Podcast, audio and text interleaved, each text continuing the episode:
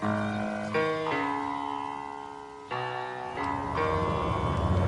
the right club. Be the right club today.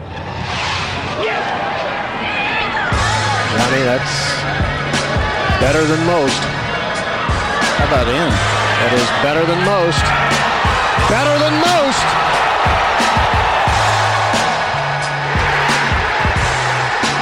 Expect anything? All right, guys, we got a fun one for you today. Been waiting a little while to uh, actually do a mailbag podcast like this. Wanted to wait till the off season or the fall season, I guess you could say, to give people a chance to ask any questions they might have. Could be about uh, the upcoming PGA Tour season, make predictions for next year, or anything about what we do, how we do it. Um, this we actually ended up. There were so many good questions. We ended up actually making this into two parts. I was planning on releasing this next week, but uh, we're going to do one episode now, one episode next week. I'm actually hitting the road for a little vacation in Europe for 12 days, so uh, scheduling out some podcasts while I'm gone. While I am gone, if you are looking to add some new podcasts to your rotation, uh, there are two that are on my playlist. Both reside on the Callaway Podcast Network. First is the Ship Show Pod, uh, not the Shit Show. I mean, it is kind of a shit show, but it is not what it's called. The Ship S H I P Show Podcast. It's got uh, connects listeners with the cool things that are happening inside Callaway's marketing team, new products, limited releases, and they got a lot of stuff coming in the in, in January, especially, which we're pretty excited about. It's got personal stories and a lot of goofing around as well. So join Jeff Newbarth and AJ Volpel for new episodes every Tuesday. And if you're into the geekier si- uh, tech side of the game, I know a lot of people ask us to do uh, tech equipment stuff, which we're not just we're not that dialed into all the details and the nitty gritty of the tech stuff. But if you're into that, then you got to listen to the Fitting Room podcast. Nate and AJ they do a deep dive into the world of fitting and technology and help golfers all over the world decide which clubs they should be using. Just search Callaway Podcasts on iTunes or Spotify and subscribe to their channel. Uh, now let's get to part one of our mailbag podcast and expect part two early next week. Thanks to everybody that sent in questions and enjoy.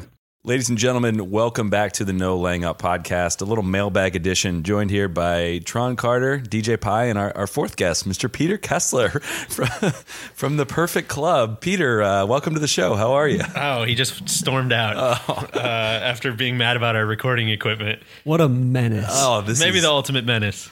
I, for those that don't know what we're talking about, Peter did not was not a fan of the Tour Sauce trailer on Twitter and uh, has melted down into a I believe the last count was about 130 replies engaging with which is not it's funny but it's not it's kind of it's I'll little, tell you two things. He is not mad and he is not gay. he's not Because he's made two of those things very clear that there's a lot of other mad uh, gay people that he has been calling out on Twitter. it got very homophobic it got it's almost to the point where we're trying to figure out we're having serious conversations as to whether or not it is a parody account which All signs point to it, it not being a parody account. know. Like like a lot of his previous tweets are very specific and very I've never Detailed. been more excited about receiving criticism though. Like sometimes criticism stings a little bit, but this is like so clearly off the rocker. That's like, please keep going. We didn't even say anything.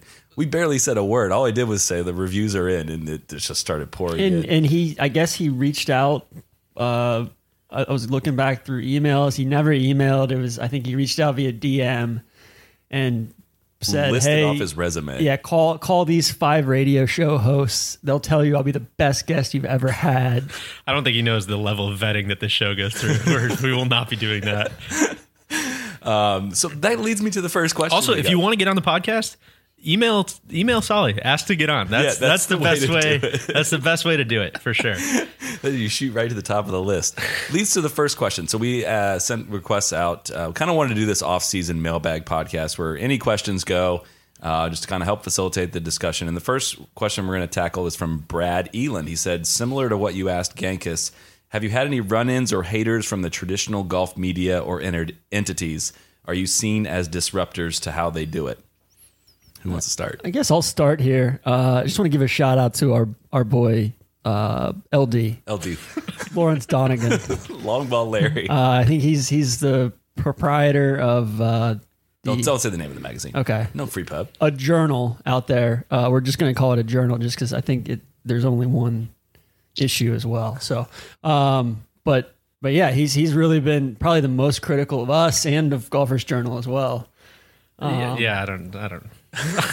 I'm not diving in. You're not taking the bait on yeah, this? No, that's that's okay. The answer is yes. Usually, I would say it's from people that really don't pay close attention to it. I mean, maybe some people that actually like hate us listen to every podcast and follow it very closely, but usually it's uh, from people that are very surface level understanding of what we do. They, I think, they can tend to confuse us and our fan base with another particular kind of fan base that we don't really necessarily think we associate with, and.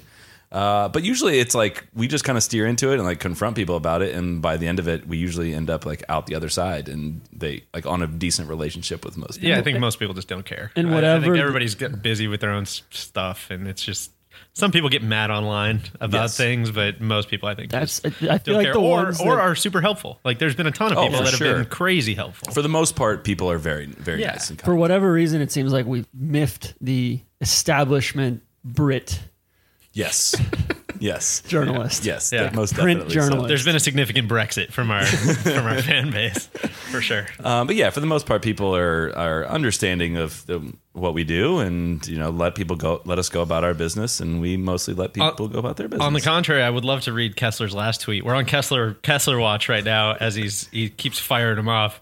Uh, the last one was not a reply; it was to the whole the whole damn world, which said, Oh. "Gotta run." Tron should not have told me I need to get help and to get right because I criticized a promo. We could debate that all day. Uh, when you take someone of my knowledge and as having produced golf's best body of work, he should probably remember who the master is. He's relatively in dirty diapers, stinks. Which kind of makes me think it is performance art It might because be. that is like the Tron Carter catchphrase. stinks, can't play. stinks, fucking stinks. Uh, I well, uh, the only rebuttal I have is that my tweet to him was like, "Hey, we don't have any beef with you, man," and I wasn't really talking about his criticism. I was talking more along the lines of the 130 replies that Yeah. he he'd made Yeah. to. Like we can take the criticism, All but man, he's like harassing anybody that replies to him in a very uncomfortable way to the point where we're recording this on Halloween.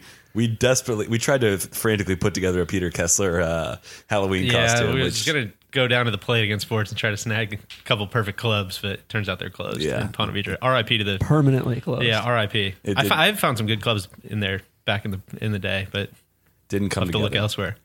Uh, moving on from that, I thought that was a, a good segue there. We got I'll lot let you of, guys know if he fires anything else. Okay, off. You, got- you're got on you're pulled on up. Yeah, Kessler yeah. Watch Yep. Um, we got a lot of really good questions. I hope to get to as many of them as possible. Um, this one's from Dan Quigley. He said, "I thought your questions to Zac Blair about the membership model at TBC were great. What business model slash club structure do you prefer and feel we need more of in the U.S.?" Uh, I'll start with this one. Tron started with the hard one. Uh, for for me, I mean, it's all it's all dependent on what your what your situation is, I guess. But for me, speaking very personally, I mean, I think the biggest improvement we can make is probably to municipal golf. I mean, just find having places that you know. I, I think a lot of people have brought this up, but uh, and actually, I'll, I'll throw out uh, some of the places we visited for Strapped as well, like in uh, in Iowa. Some of these places that are university courses and munis and stuff that you can go out and you can play for 20 25 bucks and they're in good shape and the greens are puttable i mean that's just those are the places where i think the i have no numbers to back this up but it seems like the places that uh you know make up that kind of fatty middle of the game and they're the places that seem to be disappearing the fastest so uh as far as different you know how to make that work. I know I'm talking out of both sides of my mouth because that's incredibly difficult to to make work from a municipal standpoint and an economic standpoint and all those things. But I mean, that's that's the places that seem to make the most immediate impact as far as hashtag growing the game, which we can debate whether that's good or not. I, I don't know, but um, yeah, that's where that's where my mind goes immediately.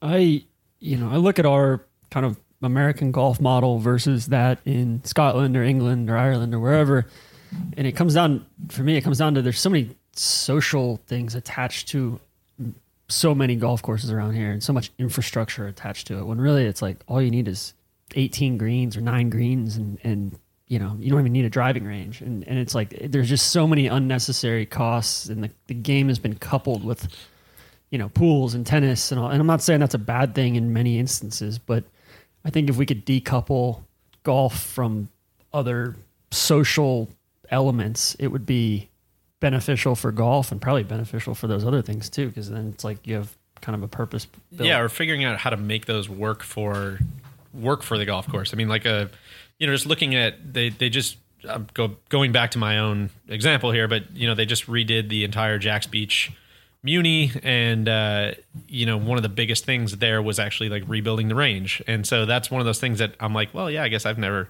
really spent that much time there, so it's easy to say, kind of like, yeah, you know, ban all ranges, but they're like, no, that's like where the bulk of our like that's like free money for us, and it's just little stuff like that where it's like. You know, decoupling, but also just figuring out how to almost like optimize, Like doubling down on the yeah, stuff that yeah, yeah, exactly. And that's where it's like whether that's a range or a putting course or you know figuring out like making it a bar that people want to hang at rather than you know a, a fake four star restaurant sort of a thing. You know, it's like little stuff like that that just feels like we're still way off from a lot of the places you mentioned.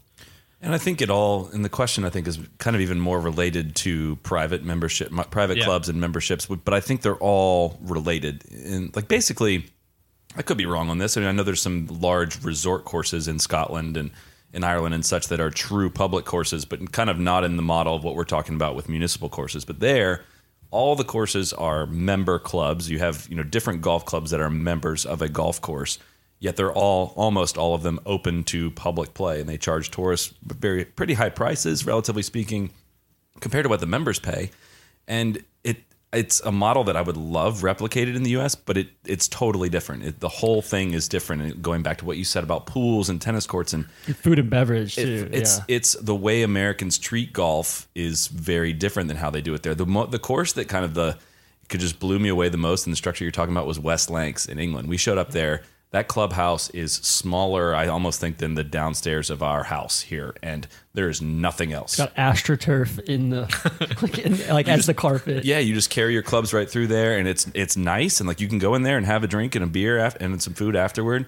But you go right through, and just there's this big field with awesome golf holes laying out there, and that's what the club is. There's no pool, there's no tennis courts, and just the whole market is so different there. They don't have as many people uh, like you do in the U.S. that have. I, I I don't. I'm not doing an economic study here, but it seems like the model in the U.S. is almost like, all right, there's going to be a bunch of really average country clubs but the demand for those is still really high because one because the public golf is not that good and when you go play it it's you know five hour rounds and it's just not you're not getting very good uh, you don't get you it's hard to get uh, everyone in one place whereas if you belong to a club like you can get in games with members and get to know people but the cost of maintaining the courses is way different here because the soil types are different and it's just you know there- you have more seasons that you have to kind of battle here and it's a, it's a huge huge layer upon layer upon layer to basically say Plus, they have they have tourism to subsidize it too. Correct. You And, know, like- which is a big difference For sure. people like my the cost of like my dad's country club in Columbus is more ex- way more expensive than like a membership at Royal Dornoch, which is absolutely insane. But like that's what the market dictates in Columbus, Ohio, for what you would charge for, uh, you know, a membership. So I, I would like to see on that note just I'd like to see how the math shakes out with getting uh I- I feel like everything I'm going to say is going to sound very obvious or something but just what the math shakes out with getting more members at lower cost just because I think that trying to drive members at high costs and then those members realizing holy shit like I do not use this as much as I mm-hmm. would like is probably what's driving a lot of people away from these kind of like middle tier country clubs. I mean, I, I've seen a lot like where I grew up too, where it's just you have the ex- extremely high end clubs which are not going to go away, you know, ever mm-hmm. because there's always people that are going to join them because of the prestige or, or whatever, and then you have kind of the lower end public golf, you know, whatever. But it it seems like the the room in the middle is kind of where it's going to get. It has been getting squeezed out, and it's just these courses that have to charge high prices and also don't get the play. And so, where I'm getting at with all this is like, think about a course like and Tron, I know you've played there too, but like Taconic, where there's a, a small uh you know the student population makes up a lot of it i think but there's a small but passionate group that lives there and, and plays it all the time. But i think where they make a pretty good amount of money is just with all of their national memberships quote unquote which is if you live outside 50 miles we're going to make it so cheap for you to join here and just feel a sense of ownership and feel like you want to get back there and feel like you want to bring your friends there. And you know it's almost something like that like doesn't really exist here in jacksonville where it's like you know, either we're going to join a club that's super high end and we're going to pay a pretty good amount of money to do it, or we're just going to play public golf. I mean, there's nothing. I would consider myself like right in the middle of of that spectrum, and like I, I just. I don't know. And it all I'm comes gonna back to always that ten out of time, ten falling on the public side. because on the community element, that's how, then how you enforce. You know, that's how you get people meeting each other, playing together, and also Yeah. how you enforce pace of play or how you enforce. for sure. Well, there's a huge aspect to that because I, I've thought about this all the time. With uh, like another thing, I think that the that the uh, British and and Australians do really well is like social clubs also where it's like you know we're a golf club. We don't necessarily have a course. We just travel around together. And like how much more golf would that make you want to play if there was a group of 60 people that are like oh are you going to be there on Sunday? Like we need you there. We've got this match. We've got this medal. We got this you know whatever rather than just you know I've said this a hundred times but rather than just like hey, do you three want to call and we'll see if there's a tea time and we'll go and it's going to take uh, six hours and it's going to cost a hundred bucks and They treat it much more like a you know it's sport and it's like, like, a yeah, it's like competition it too turns than into a, a chore than a sometimes. than a getaway or a or a release from the real world. That's yeah they exactly. say like ninety percent of the rounds that they play. um, That uh, somebody told me this. I'm not. I'm not sure on the stat, but like they play are playing a competition. Like the idea of Mm-hmm. drinking beer while you play golf in the UK is not a thing really at all. and I think that so I, I don't know. I guess it's kind of a weird twist on the question but uh, I could almost see that being a, a big help too is almost like more social clubs. And certainly there are people who do this like Outpost Club and Friars Club and even like Su- Sugarloaf s- social guys. And um, but yeah just maybe like formalizing that just like within cities. I'm sure these exist but there's no one really like beating down our door to- Decoupling to do them this. from a physical Yeah. location. Yeah, just getting groups that like get people playing regularly and and have a sense of community. I think, like you said. Yeah, I think some of the questions stem from um, some criticism for Zac, I guess, for making the Buck Club a private club. But I think that the, uh, the term private club can be misconstrued a bit. Like private doesn't mean Augusta National level of can't get on. Like there's golf clubs that you can write letters to and go play on a company. They want to know like who you are before you come, and you'll pay a decent price. But like that's exactly what you do in Scotland. I mean, it's the model isn't fully the same way, but there are a lot of places where you can, you know, write the club and either a member will take you out and, and you can play. And I know that there's a different sense of feeling like you belong or feeling like you're welcome somewhere at a lot of places. But I would be shocked if like the Buck Club was a walled off place that nobody will ever see or or experience if you really truly want to. I don't again, but if you're building like a, a golf course the there's a there's a somewhat of a model for you know with the Bandon Dunes, with the Sand Valley, with a Streamsong for building like these public resorts, but all of those things have something in common. They all have multiple golf courses. They all Right. have like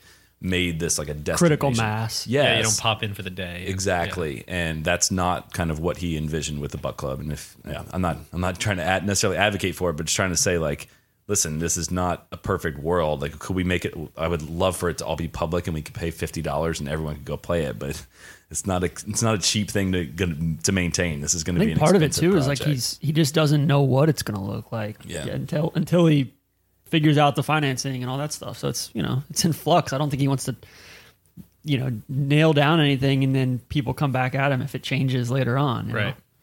And this question kind of leads to this question too from Jeremy White. He said, "How how often do you play public slash muni courses? Strapped was awesome, especially because it involved courses people would actually play without a second mortgage. Once Jax Beach is done, we'll play like a lot of muni Yeah, golf. That's no the thing about Jacksonville is you know people reach out to us all the time like, hey, I'm going to be in town. Like, where should we play? And like, we, I don't feel like comfortable recommending a public course here. Like, Yeah, you got to drive quite a bit. I mean, Yeah. Tron and I, you know, I know when you first moved here, we played Jax Beach all the time, and you know, not now that that's that's been closed for shit. I mean, since January, yeah, almost almost a year now. And uh, I was thinking about that the other day, and I mean, um, it's not lost on me that like I'm, I'm fortunate that we travel quite a bit and play a bit on the road. But man, I was thinking about like where I play when I'm at home, and it's like I kind of just don't. a lot of time. but I mean, really, to your point, we used to go out two or three times a week and go Yeah, play nine, evenings nine holes or twelve holes out there, and in you know an hour and a half, and just fly around. I would say uh, I used to play a lot at, out at Hyde Park. Yeah, When I yeah. here, Gosh, we haven't been out there like when I lived in Boston, I didn't belong anywhere. I you know played played all, all over the place up there. There's a, I mean shit, you can walk walk out your front door and stumble upon a Donald Ross within 20 miles. But yeah, I mean I, I think it's it's one of those things too. I like when I go somewhere, I like to see the full spectrum of public golf and private golf. I, I think you know Sally and I obviously play a a certain role in, in strapped. Um, you know, what which you know really I think we're probably just as big of proponents of.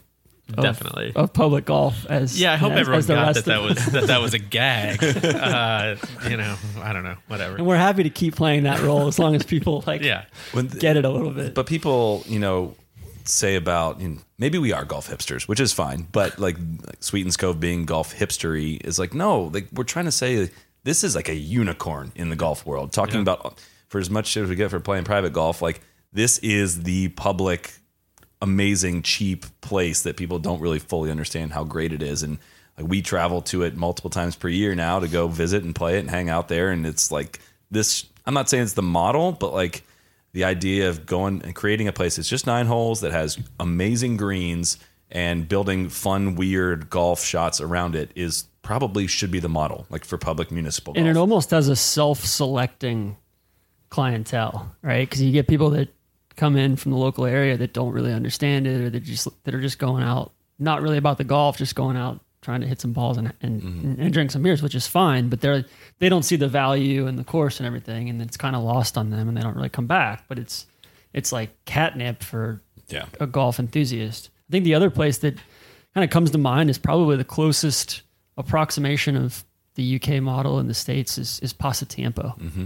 You know, which is I mean technically that's a private club, but they you know they hold a certain amount of you know basically you know help subsidize it with a certain amount of of tee times every day. It's not cheap. It's like 200 250 dollars, Which is similar to Scotland. Yeah. Dornoch probably costs right around that much. The old course costs a little more than that, which is, but yeah, I agree. That's that's probably the best the best comparison um, to the model. And I, again, I don't. I've never seen the books of a private club or a public course. I don't know how the finances work. You can kind of figure out pretty quickly what what courses have the higher cost and which get the most revenue and stuff like that. But I mean, it's it's a it's a tough science, and the market being and the maintenance costs being what they are in the U.S. I think is kind of the main driver. Would we agree with that? Probably. Yeah, for sure. I mean, I think that the only, you know, the only real like private courses you look at the number of private courses being built right now. I think that probably illustrates how the model is working in the U.S. I mean, more than anything, I think you see a lot of like public courses going private because they've you know been trying to make it work and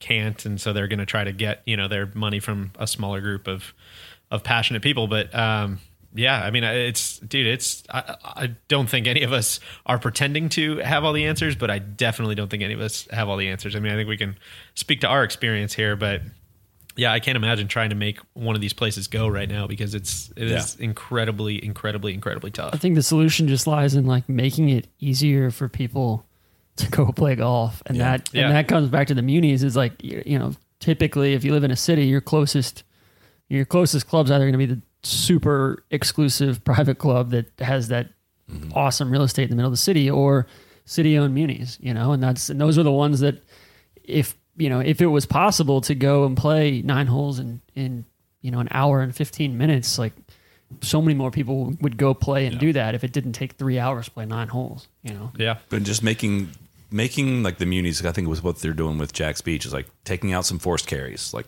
Yeah. cutting down the time it would take to search for balls let people go hit the ball find it and get it in the hole. And it doesn't have to be perfectly manicured but like ha- having that be the key basics to build around is what was the title of your golfers journal article tron? I think it's it's, the, It's mu- the- it's the munis stupid. Like yeah. just figure those out. Just make and you know it's cool to see the progress kind of with what happened with Goat Hill and what's happening here with Jax Beach, Winter Park. Winter Park. Like those those kind of places are the ones. bobby that- jones in atlanta they just redid that they turned it like it was the most probably the most dangerous just not like dangerous like crime like dangerous like you're gonna get hit by a ball Yeah. course I, i've probably ever played shout out to the old course. and it uh they actually just turned it into a reversible nine hole course and like one of the only driving ranges in the city yeah that's There's know. definitely progress being made in a lot of places, and we'll continue to celebrate that. And uh, so, yeah, to answer the question, we'll play a lot more public golf once the once Jax Beach opens back up. Which you, the reports are all that it's Oh going to my be god, pretty awesome. it's good. I've been out there like probably four or five times, and uh, shout out to all the, you know, Thomas and Spencer and Sean and Steve and all those guys on the the Jax Beach Golf Association. Um, but I also do think keeping it, you know, kind of in in perspective here that like we got a, a bit of a unicorn situation too, and uh you know, a shout out to the the Jax Beach City Council because there's not a lot of city councils Correct. willing to spend money on this kind of stuff either. So um, they had like some kind of funny concerns, which uh, One of which was that the course, if they built a too big of a putting green, then it was going to it would it was take gonna away take from away Adventure Landing, which I know you guys are big into Adventure Landing. I now. haven't been yet. the Oh, mini that was golf Randy. place Big down the Randy. street. Yeah. Randy and I went. Yeah, Yeah. yeah. that sounds delightful. Um, but yeah, the golf course is it's what you said. I mean, I think a lot of uh, what golf is just fighting, and I, I mean, it, it kind of feels like every conversation eventually meanders its way back to this, but just getting to the point where you know you're just you're just changing people's minds about you know hard does not always equal good Oh, difficult without a doubt. I should say. Difficult does not equal good. And, you know, changing, like that was some of the funny city council stuff was, you know, you had this architect, Harrison Minchew, come in and, and pitch the city council on like, hey, a couple of these holes are like fucking stupid. Not my words, not his. uh, just, hey, this is dumb to try to have, you know, most of your players are seniors and trying to have them hit 160 yard carry off a downslope to an, a raised green is like not a good idea. And the people in the city council are just kind of like, yeah, but you know, that hole's hard. Like that's that's a good hole. We should leave that one alone. It's like, well, what are we? Why why are Why? we talking? So, anyways, to their to their credit, they deferred to Harrison on all of these changes. But the point is, like, yeah, just having somebody go out and play 18 holes and say afterwards, like, hey, was that fun or was that not fun? Right. Is so much better than like, hey, how hard was it? Did Without you get your doubt. dick punched in? Wasn't that sick? It's like There's no, a, there's a difference God, between miserable. difficult and challenging. Yes, like, cha- like the old exactly. course That's is good way to say it. challenging. Yeah, yeah. Sweetens Cove is challenging. It's not difficult though. Like it's challenging in that there's a dividing line. If you play well, you can shoot a couple under par easily. But if you you know are get too aggressive at some pins, you can find yourself it'll double down on you rather quickly. And 15 handicap can play the wide fairways and and all that stuff. So. Uh, I agree that with this the model of like tight fairways and making a course really hard is what kind of has set golf back for a long time, and we're getting through to like figuring out that being able to find your tee shot is like very very important to enjoying i Just want to give a shout out to the Jones family. Uh, so on on that note, there was a question uh, for someone who simply goes by TD, uh, who says unpopular question, and I love the place, but will Sweetens lose its charm now that it's becoming mainstream? I've been three times, love it, but will it become your local hipster startup brewery that blows up, becomes too popular, too crowded, too mainstream, and loses its charm? I would say, uh, while a valid valid question, and I think that that could happen, you know, to a ton of different places it's like physically impossible to happen at Sweetens Cove because it is in the middle of nowhere. Like and Rob's there, and And- and, yeah. and there's like this just group of caretakers that kind of live in Huntsville and Chattanooga, and Nashville, and Atlanta that like go in for the weekend, like Chico from Midtown, or like you know Mark Allen. Like these guys are like they're they're hilarious Alabama characters. Trey. Alabama Trey, like they don't they they won't suffer fools, but at the same time, like they're they're keen to show you the place and what it's all about, and they kind of kind of hold the spirit of the place. It's not just the course itself; it's the people that are that are passionate about it. yeah, and I don't think it, it, it there's a, a great deal of steps between uh, you know being like gritty, charming upstart and uh, you know becoming lost in your own yeah, coolness. being- I don't think it's Uh, at any risk to be overrun. by I mean, if that hasn't happened with Winter Park, like Yeah, in the middle of a city and with Golf Channel down the street and all that stuff, it's like it's it's it's so far gone from No, if anything, you, you go to Yeah. Winter Park now and you're like, God, this is cool. Like, there's people around, Yeah. and like this is we're all kind of on the same page, and you know, maybe I can meet some new friends here. You know, it's it's more of that kind of vibe than just over. I mean, And then, the- hey, does the old course like lose its cool because it's so popular? Like, no. And then if it, you know, let's happen. say, God forbid that that does happen. Like, man, the game must be in a really, Yes. Yeah. really, really good place. because when, that happens, Well, this all speaks to Randy's shrink the game theory that really we don't need to be growing the game. We need to be shrinking the game so that we have like we need to have the game just big enough to where courses stay open. Yes. But not too big so that we never have to wait on groups. we'll let him talk about that theory at a future podcast.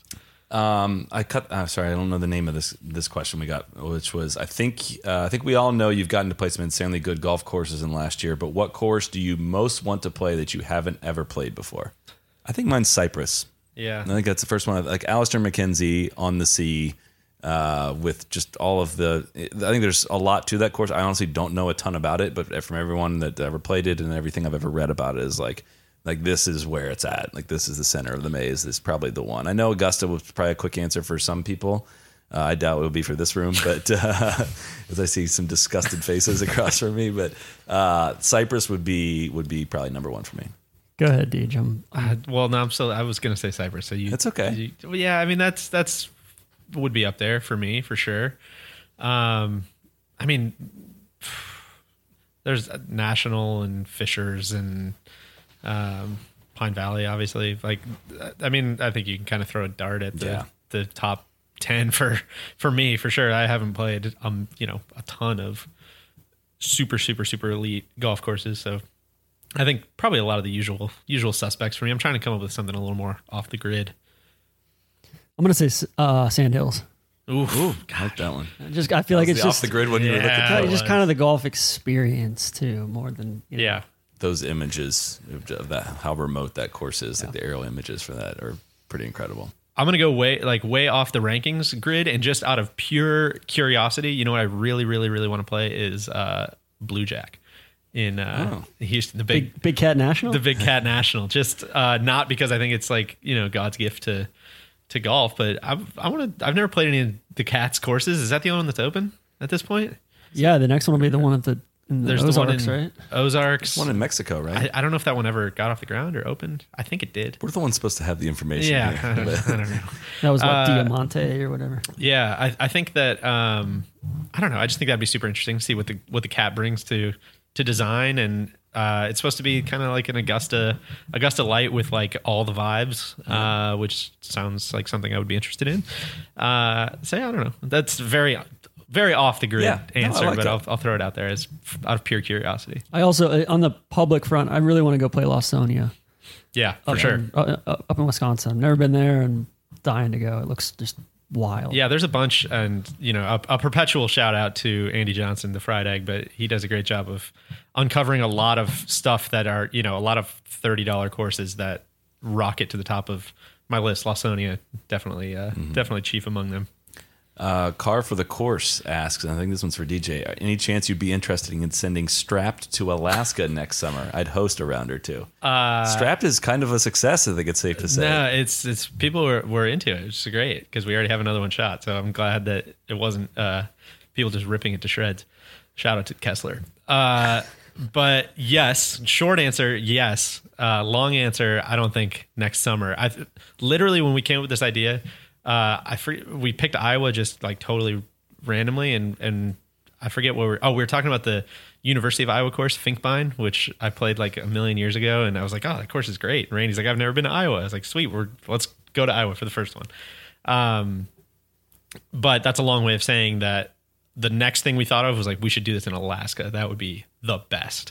And the more we thought about it, the more we're like, all right, we need to like that needs to be an event. We need to like build up to Alaska. And so I want to get a couple more under our belt. Uh, we've got a couple more ideas on on where we want to where we want to go. We shot the the second one up in the Northeast, um, which is I guess painting the big part of the country with a pretty broad stroke, but uh, It's good. Keep it vague. yeah, Keep we'll keep it vague. But Alaska is, I mean, that would be. I would go tomorrow if I could. Although that, Hey, you know, you got to talk to us about the budget, man. for sure. Well, that's certainly run it- true. Yeah, yeah, yeah. Of course. you know, I'm a little bit worried about your carbon footprint too. Getting up For there. sure. Yeah, that's val- That's valid. Definitely. Um, Maybe you can go maybe plant some dog trees. sled, we can dog sled. Maybe would uh, help ease that. I, I don't know. We'll we'll we'll get creative there. Uh, Philip Johnson asks the next tr- tour, uh, tourist sauce travel location ideas. We're gonna keep them a little close to the chest. I think we know where we're going for three and four. Can we Um, s can we say domestic? domestic? Three will domestic be for domestic. three, international for four. And the Uh, carbon footprint's gonna be hot and heavy. Yeah, we're coming in For number three. yeah. Uh, we uh, it will be yeah domestic, and we'll have hopefully three and four shot by the beginning of May, uh, obviously next year. So got some good locations. Season five, we're we're kind of uh, we're figuring out what we're gonna do with this series. I mean, every season we want to be very different. Um, hopefully, you guys feel the same about season two being very different than season one. Uh, we're still definitely learning how to do this. Uh, we have a lot to continue to learn, but uh, really excited about one season two that we're currently working on, uh, and what we have planned for three and four, and then yeah, And five might just be off the wall. we, yeah, we may like really go for it in five. It could M be A R S. Mars, Mars bitches. Mars bitches. Uh, so yeah, it's uh, we're hoping that it continues success. Appreciate everybody's support, and if you haven't had a chance to go watch it on YouTube, please do. there's oh, there's also a refuge uh, a refuge thread. Yes. We, we should give a quick plug to the refuge because there's a, a very vibrant uh, community of people on there, but it's not big by any means. It's kind of the Sweetens Cove of Yes. of golf message Vibrant, boards. curated, It's a Yeah. vocal yet somewhat minority. raw. Yeah, yeah.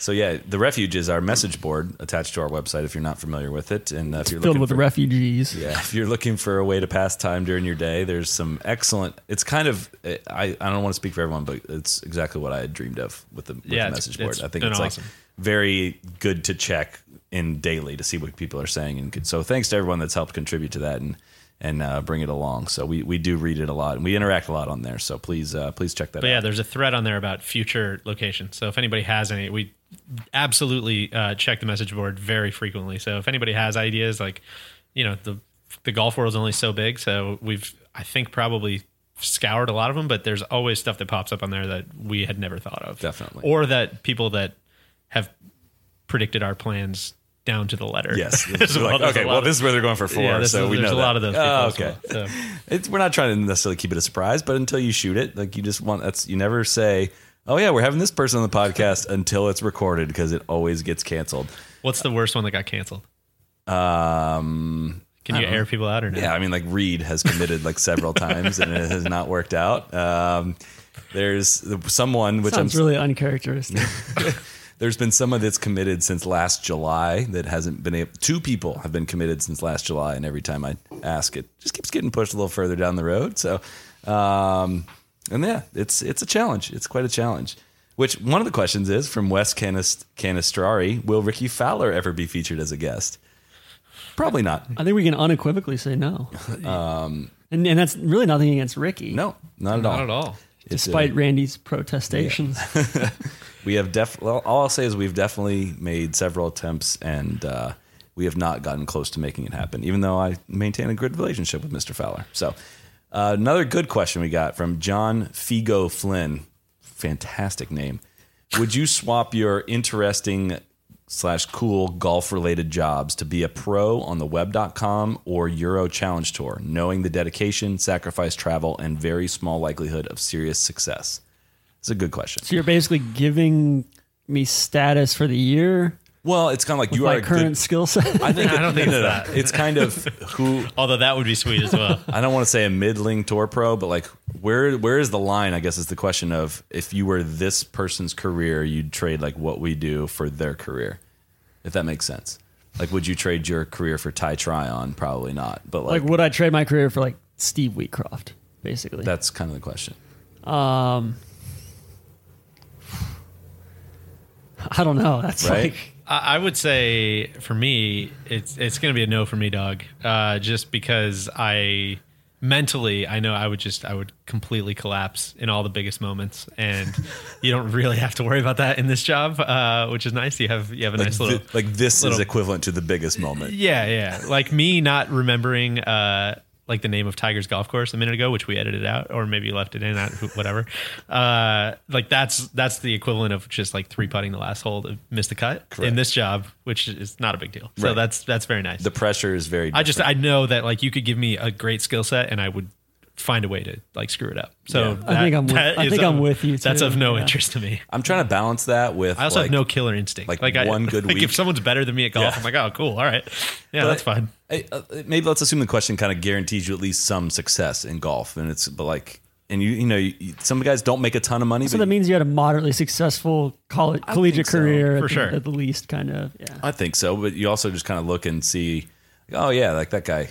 That guy just like finished T twenty and like on the PGA tour, and he made more than I'll make this year. It's kind of kind of like yeah, pretty you know what? It might Yeah. be worth all the travel and sacrifice. Well, they, 'cause- well, they did say it's a very low chance of success, so maybe you make it work. Yeah, you know, maybe. maybe, and and obviously there's something to, like this is not uh, th- this is the furthest thing from us begrudging anybody who does just like grind out a career on these tours for a long time because like it's awesome that people can do that, but uh, a I think like the the travel would be like we travel f- enough to where I'm like oh my god like the last thing I want to do right now is get on an airplane. I can't imagine traveling three times more than we do now. Like that seems awful. and consecutively, like, Consecutively, Like yeah. 16 weeks in a row on the web tour. through- yeah, I mean, I think that if you're, I think a lot of guys have started to kind of figure out a little bit of the balance where it's like, okay, let's, you know, bring my wife along to caddy or let's figure out you know weeks I can take off or weeks we can road trip or weeks we can do whatever. But yeah, I mean for a lot like I I let me say it this way. I think if you were a 23 year old like single guy and you were going to do this for like three years, I think it would be For sure. the best. You yeah, learn a awesome. shitload about yourself. But as like an old, dumpy, like thirty year old married guy, like no, I just like want to be at home. like, that's the last thing I want to do. and I want to iterate, reiterate, I guess, how much we respect the guys that do grind it out, and like Yeah. that. That's the kind of thing, like seeing how hard it is. And I think I forget where we were. I think it was maybe Philly this year where where we were talking. It was like, man, imagine. No, it couldn't have been Philly. There's no cut there. But imagine we were like at an event. We are like, imagine Oh what- my like, getting yes. there, getting your family there, getting to the hotel, like paying a couple thousand for like two hotel rooms, maybe for you and your family, and like. You get there and you, you your coach is there that week. and, Two you know, practice you're- rounds, you're pro am. you're paying a caddy and then like you go out and miss the cut. No, you go out and you like make a quad on the first hole. Yeah. it's like what I always think about. Like, well, imagine if you like you now? go out and you triple the first hole. It's like okay, cool. Well, I guess I lost this week. Yeah. Well, and imagine, I think this is an important distinction on this question in particular, is they say Again, the- that's probably the not Euro their mental Challenge process. Tour That's is my like, mental process. Can you imagine playing on the Euro Challenge Tour and going to, you know, from from wherever they play the week before to Kazakhstan Yeah. and playing like shit the first few holes and being like, yeah, man, like I'm, I'm in Kazakhstan for the next two days, and then I got to figure out how I'm going to get to Hong Kong or and then Kenya and Yeah. yeah. No, that that's I agree with kind of the age thing. If you're fresh out of school and willing to kind of put in the work and having, you know, at least like that possibility of future success, that's definitely definitely worth it. So- and it's it's awesome and I, I guess like this is maybe a, a better way to say what i've been trying to say it's like it's cool to see the guys who do have the exact opposite mental approach mm-hmm. to what i'm describing. Yeah. because you look at like i know he's a buddy of ours but you look at someone like justin huber who wasn't like a highly recruited college player. He wasn't you know like a, a standout in college and decided to turn pro didn't have great years early going and then has just kept like fighting and fighting and fighting and fighting and fighting. And now like he's super close. yeah he was really close last year to getting his tour card. And it's just i don't know it's just like those kinds of stories i'm like that's awesome Right. i could not do that That's Like, why I love the would- web tour. yeah I would give up It's the margin, you know. It's Yeah. those guys that like it.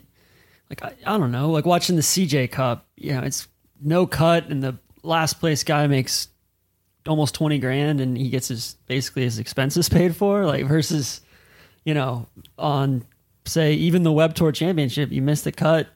And you're, you know, you, you still have your card for next year, but it's like back to the drawing board. All right, I know I have, I know I got to play 25 events next year on the web tour, and yeah probably look at a, close to hundred thousand dollars in expenses. yeah Related to that question, I cut the name off this one again. Sorry when I copy pasted it, but if he, you could have he wrote these questions if you could have any job in professional golf, what would it be and why? Outside of media, being a tour pro, anything. Hmm. outside of that Oh, anything. It could be like if you had a job in professional golf, what would it be if you could have one? i think i Infomercial for the perfect club. the perfect club. Uh, I think I would really. I'm sure that there are caddies that listen to this that are going to roll their eyes, but I think I would like to caddy for probably not very long. Just going back to all of the reasons I just Yeah. laid out, like their travel. Like, gosh, imagine, you know, talking about like a, a kind of middling tour like touring professional and how hard they have it like the caddies are six times worse Yeah. you know just uh, i know a lot of guys get stipends and stuff but at least back in the day too. Just like yeah if your guy plays well like you don't get paid either. Like how you have no control over this really but like you might not get paid.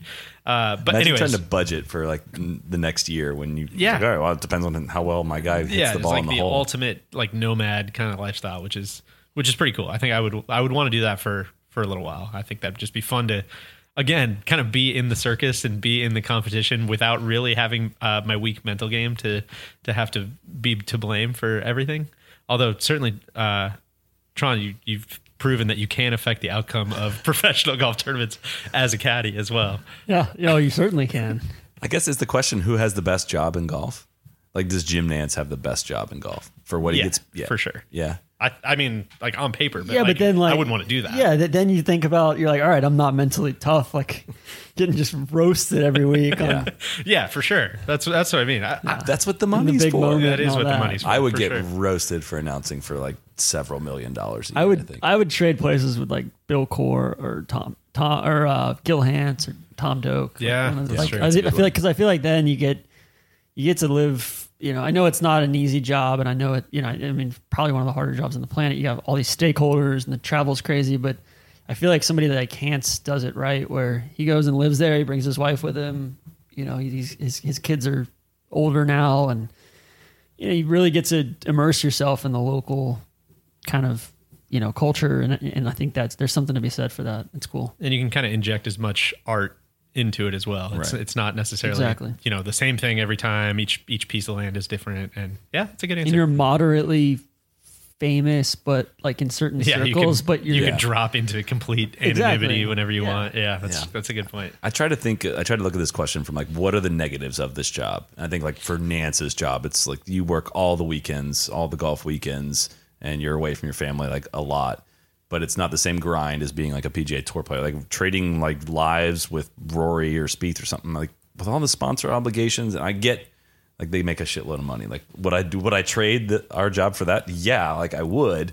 But like it's also not that great at times. I would like. I would like to see, uh, and this is maybe a bad idea to say out loud because there's probably a million pieces out there like this, um, and so I really don't care because I haven't looked them up. But I would like to see uh, what Nantz's like two like Monday to Friday looks Yeah. like on a week that he's calling golf on Saturday Sunday because I know we rip on CBS plenty, but I have no doubt that he is grinding, you know, to some extent.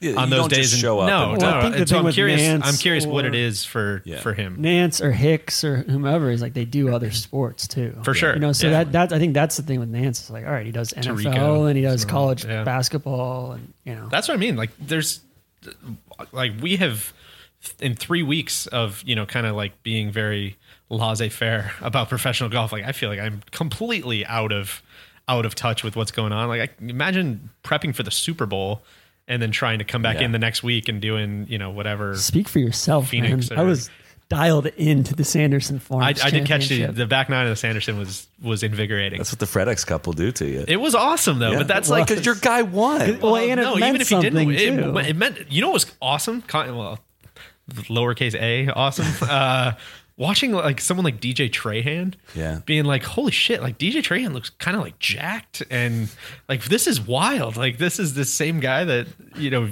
been seeing pop up on you know every 25th leaderboard uh, for the last like 15 years. Like this dude's still still grinding it out, and he's going again. He's playing in the same group as you know freak show Cam Cameron. Champ, who's just hitting it 200 yards past everybody, and you know that was awesome. It was fun to watch. Oh, it was, Listen, there I was know, so I'm many preaching to the layers. choir. Yeah. I, so I forget. But the I think- FredEx Cup is a big part of it, and I don't know if we've ever have we talked about the FredEx Cup on this podcast. No, we have not. Uh, well, you go, Go ahead. ahead. No, Uh, well, it down so the, I missed the. I was. I true. was flying to Paris and I missed the draft, and you guys gave me all the good players. So the season long race for the FredEx Cup, F R E D E X C U P. Uh, Shout out to Freddie Mitchell. well, shout out to all the Freds. It's Yeah. kind of in general. Fred Smith, Fred I, Smoot. I think it started with uh, Tron's young son, uh, Freddie Schuster. But uh, yeah, we've, we've just kind of decided to dedicate it to all the Freds at this point. Um, and we each drafted teams of six from the web.com tour graduates list. And basically, we're looking at ourselves and kind of like, okay, how do we a uh, showcase like what someone's career path is like when they leave the web tour like how do we follow that a little more closely and and be a little more keyed in on that? And then also like how do we make shriners interesting? Or why like why do we care about like, why is John Deere considered a major? yeah and it's like how do we kind of like get ourselves pumped up for these events? Because you know if we don't think they're important then really doesn't seem like anybody kind of does. So uh so yeah so we each drafted teams of six uh the stakes i believe are the winning team this is all aggregate money uh, at the end of the year the winning team uh, NLU is going to magnanimously pay for a pizza party for the winning captain, and of course, the winning players are are involved. I've, I've made pretty good contact with most of my players. Cam Champ, uh, you have not responded to any of my tweets. so if you're listening, uh, get in touch. I would like to see you get first pick of toppings after uh, after grabbing the first Wow, win and celebrating already. First win in the history of the FedEx Cup. Uh, and yeah, so that was kind of what the winner gets. And I think the, the loser has to take the Wonderlic test. Was that it? With and, results and published. publish the results. Uh, so I guess that's something that's going to happen too. and then there's going to be a mid-season uh, Yeah, a couple midseason fun yeah, fun bonuses. points. Yeah, Uh, one ad drop, I believe, before the Masters. Was that right? And then uh, yeah, a couple bonuses worked. Anyways, there's a whole podcast about it. Go check it out. If you're listening to this mailbag podcast, you you're you're trying to kill some time in the off season. So go listen to that one on the trap draw. But well. legitimately, it made it maybe part of it's just kind of like creating your own reality here and just assigning assigning meaning and reality to uh, whatever you want. But that made the it's the same as gambling or the same Yeah. as whatever. I mean, it's just it makes it so much more fun when you're like, oh shit, like I'm I'm really like people were tweeting after we posted that podcast, like I don't know what's wrong with me. Like I've never even heard of Max Homa. And now I'm like listening to the podcast and I heard him on the FredEx Cup and I'm like really riding for him to make the cut I'm pulling week. up shot tracker Yeah, on yeah. Friday afternoon. Yeah, But it is it's fun. So I don't know. Make some bet with your friends or or get involved in the refuge. There's Yeah. a, a FredEx Cup thread on the refuge as well. All right, guys, we're going to cut it at that for part one. Stay tuned for part two next week. Thanks for tuning in, and uh, we'll see you then. Cheers. Be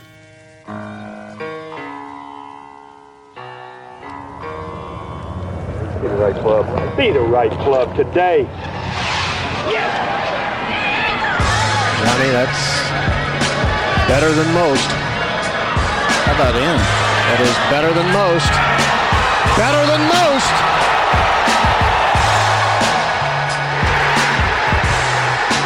expect any